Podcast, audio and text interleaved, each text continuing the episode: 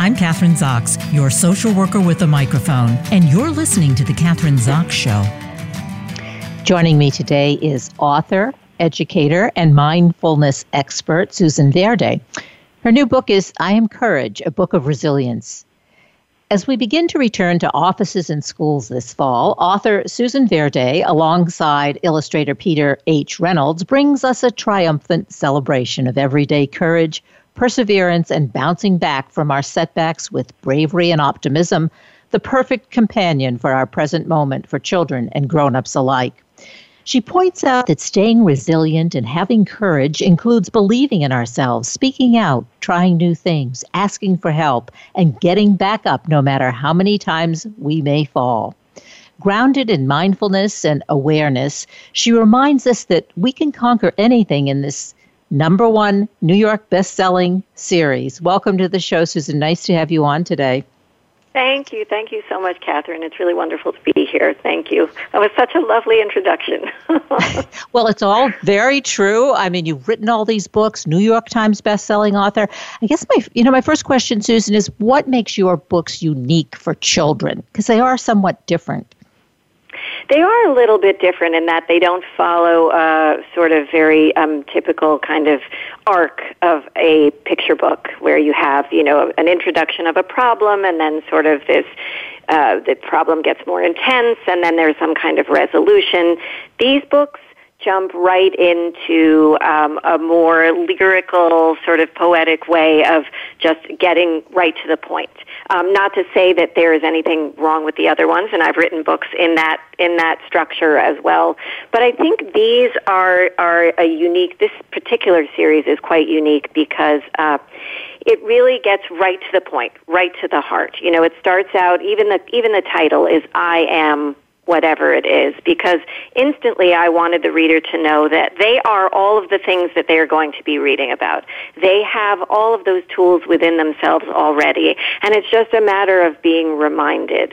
Um, so they, they follow a little bit of a different structure, and they also kind of tackle these very big concepts and throw out some, you know, uh, more complicated vocabulary that I hope is um, a jumping off point for conversation. You know, I, I my hope is that the books don't end just when you close them.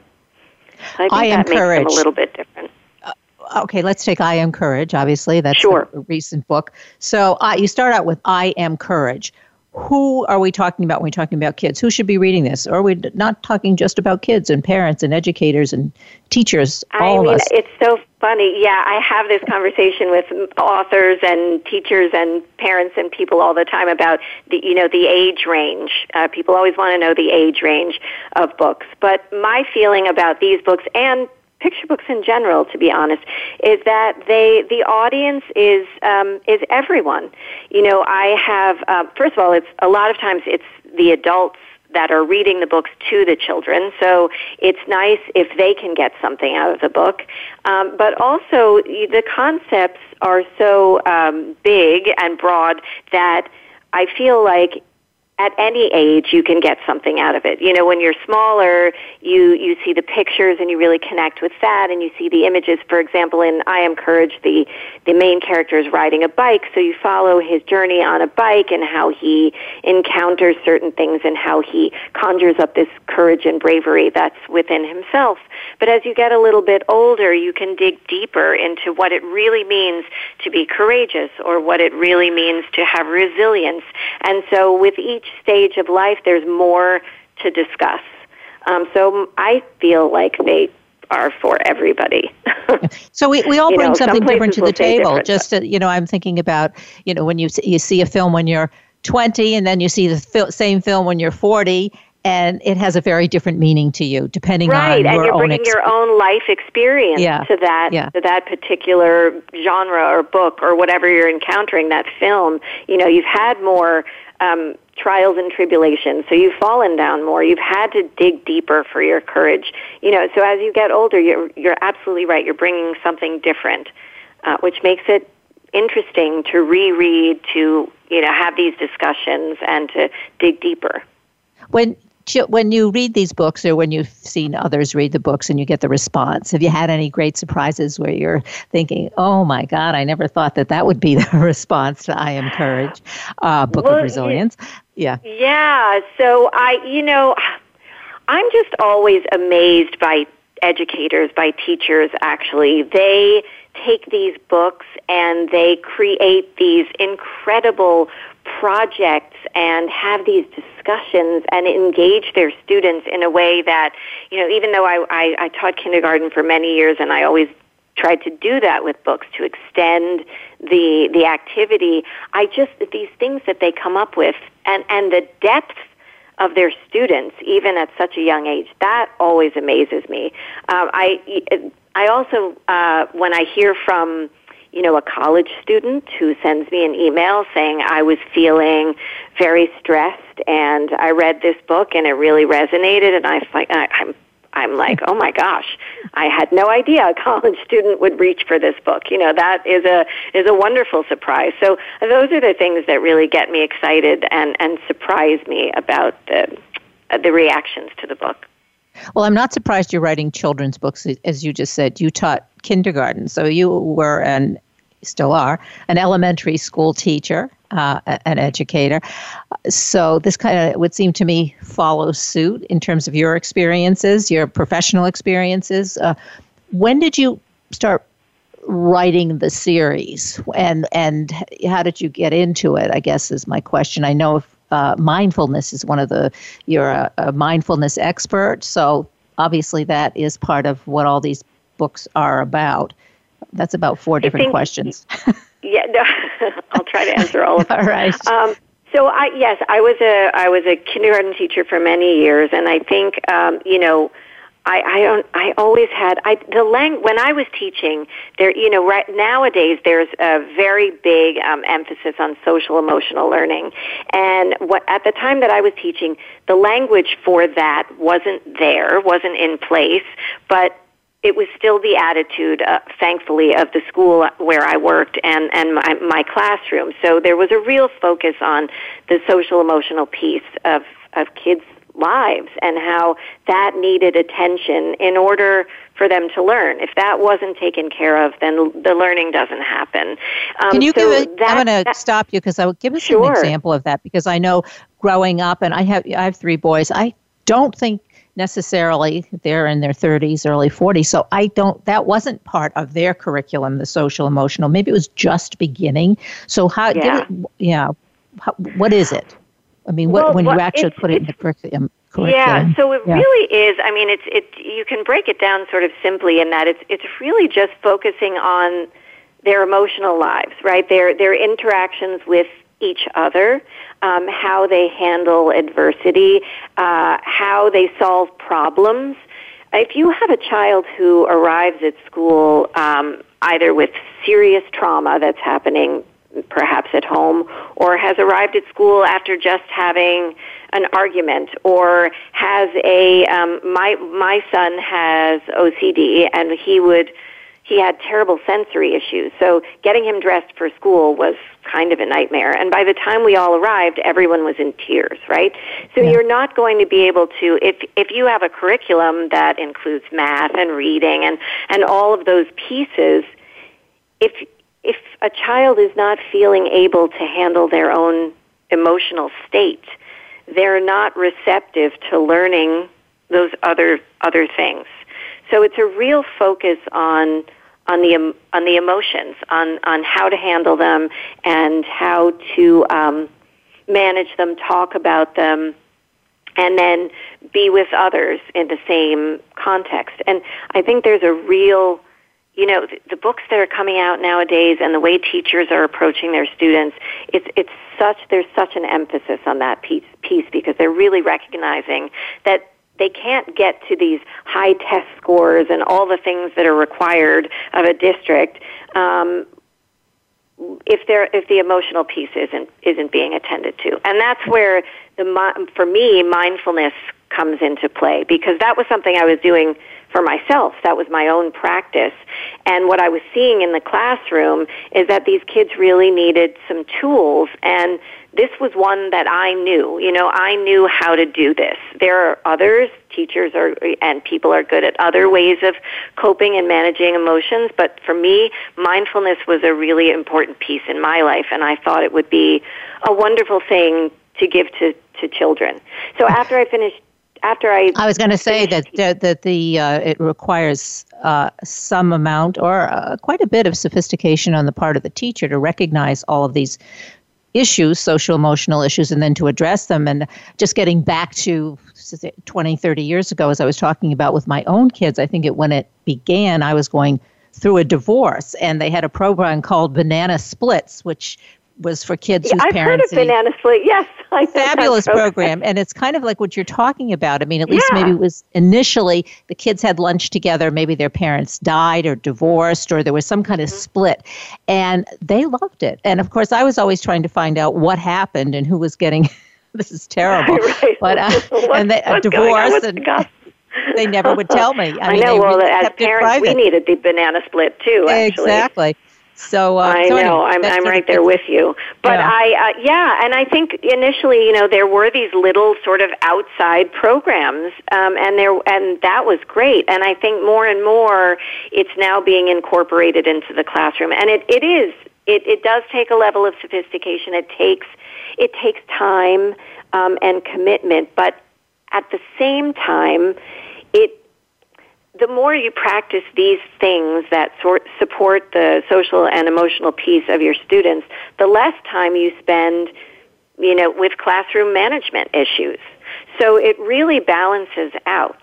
Um, and it's and these things are really good for the teachers themselves too, in the context of the classroom, to take care of themselves. You know, just teaching kids to take these deep breaths, right, which is a very simple activity. Teachers get to do it too you know, teachers get to model that. I, I'm having a hard time with you guys right now. I need to take three deep breaths. Why don't we all do this together? I mean, something as simple as that. Um, you know, if so, if they're taking care of themselves and they're modeling that for the students, it it becomes more of a natural way of being in the classroom. Not to say that you know, teaching is very difficult and very challenging and undervalued and appreciated. So I, I these things are are hard work um, even if they're simple. But Susan, how about today more, in the context of COVID, kids are going back to school. I have a five year old grandson going back to school, wearing a mask, always wears a mask, very conscientious yeah. about that.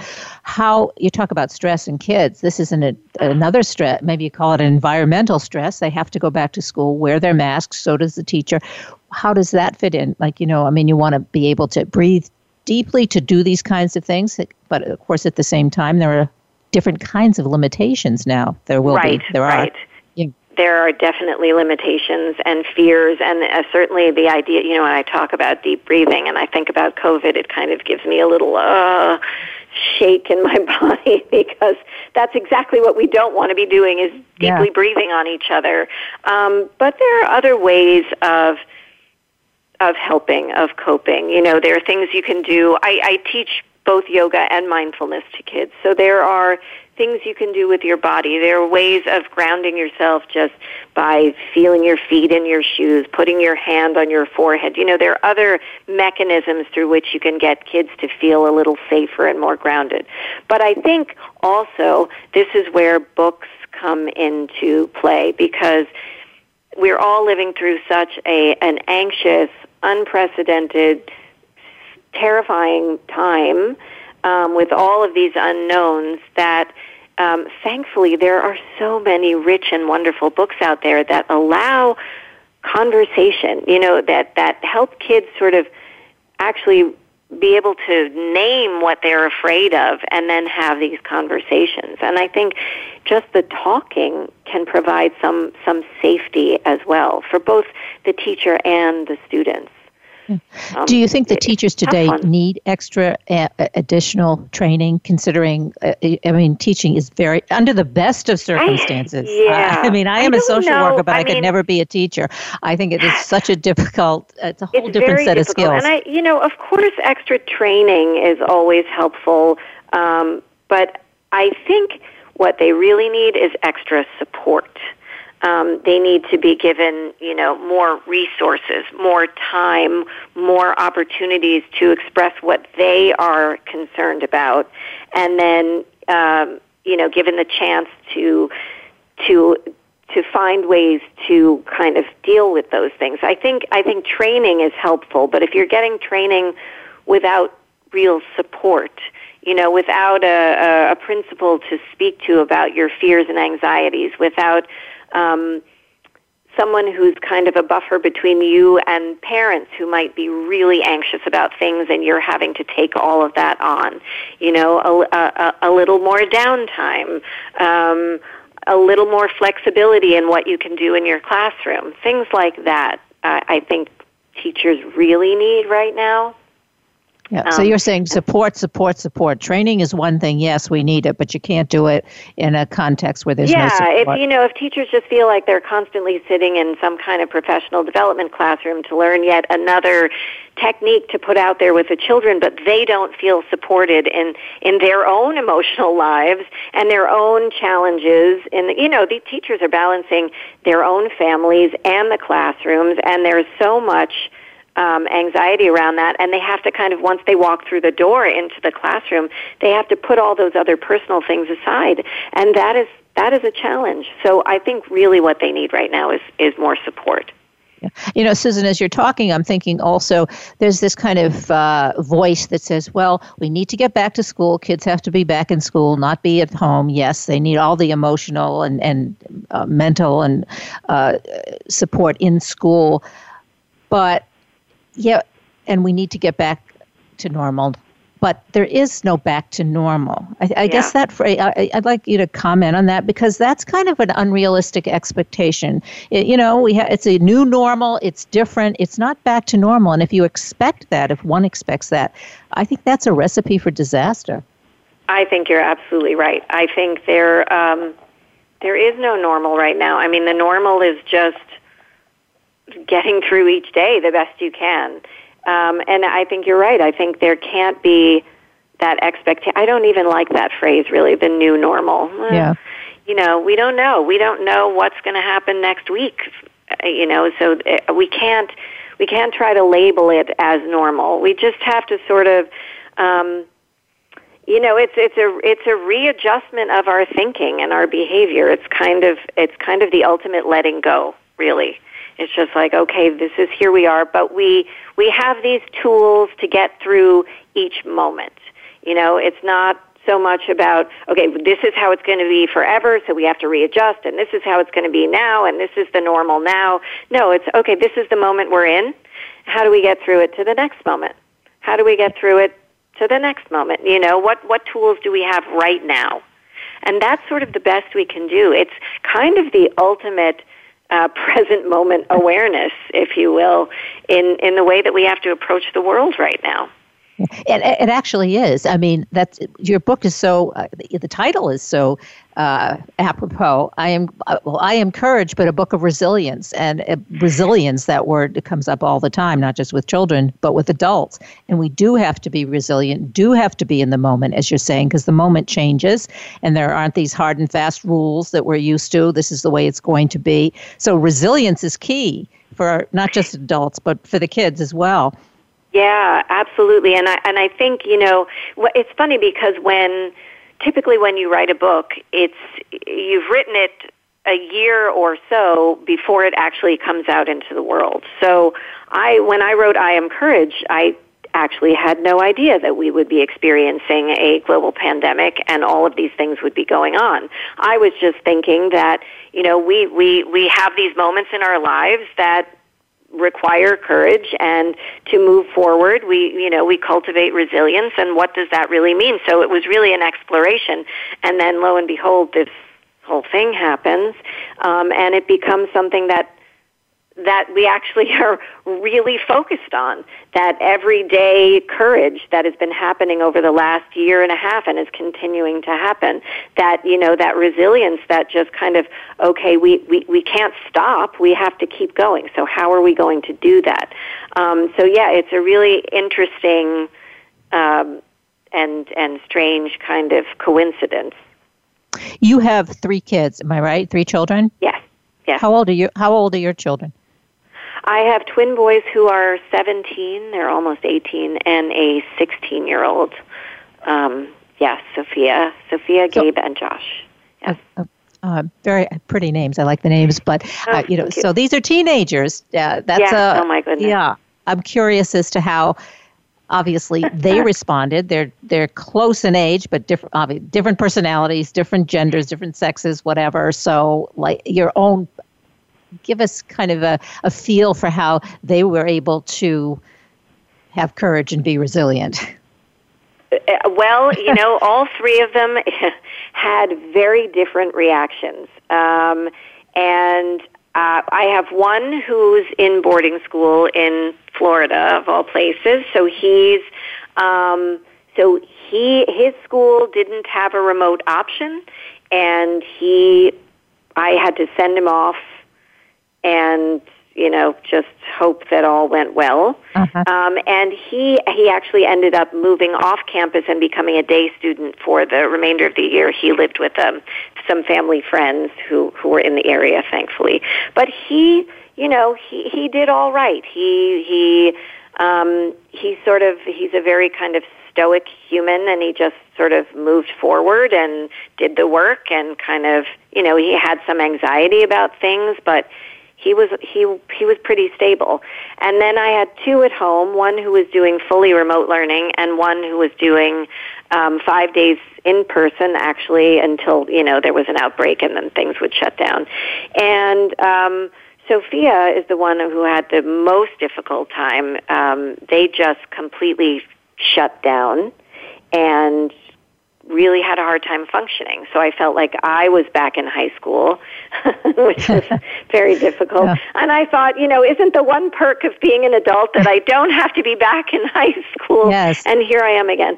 Um, and then my my other son, I, you know, he's a very um, athletic person and he skateboards a lot and we have all this equipment in our basement so he really became sort of a uh, that was his go-to. Whenever he felt overwhelmed and stressed and full of anxiety, that was his go-to. But it was a very it, we were living in a very anxious household because I also suffer from a lot of anxiety. So, you know, trying to keep it together with so many unknowns and trying to help everyone navigate school and COVID and having to be the one to say no all the time when they wanted to see their friends or have a little bit of freedom and it wasn't possible. It, it was very challenging.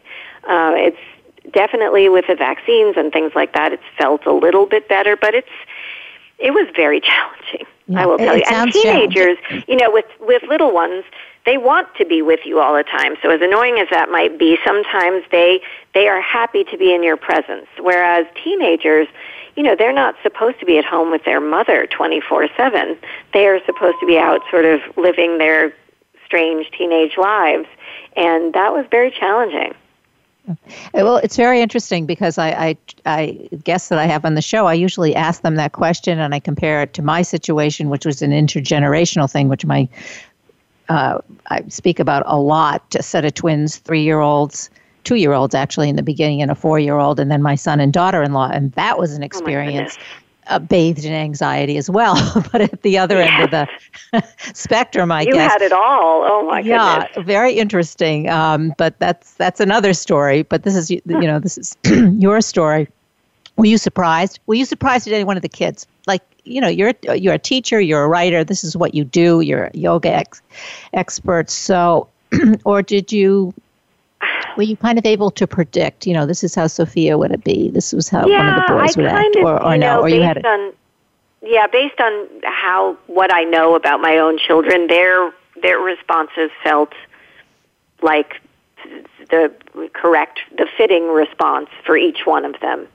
Um, I just the in I think it was just the the frustration came for me knowing that I you know I I always want to fix everything right? I always want to make it better and here's the solution and this is what we can do. And there was really no fix. So it was something I I had to learn to kind of ride with and just um just be there. And that that I think was the most challenging Um, and it's also so hard to watch your own children kind of fall into a, you know, a depression where they, they can't function. Yeah. Um, and there's no clear, this will be over in two weeks, you know, this will pass in another month. There's no timeline. So, and so that, then, then that becomes a place of fear, like, is this going to be forever? And how will I help my child feel better within this? Um, so th- that that made it more more challenging. But their yeah. their reactions were eh, were pretty fitting. pretty fitting.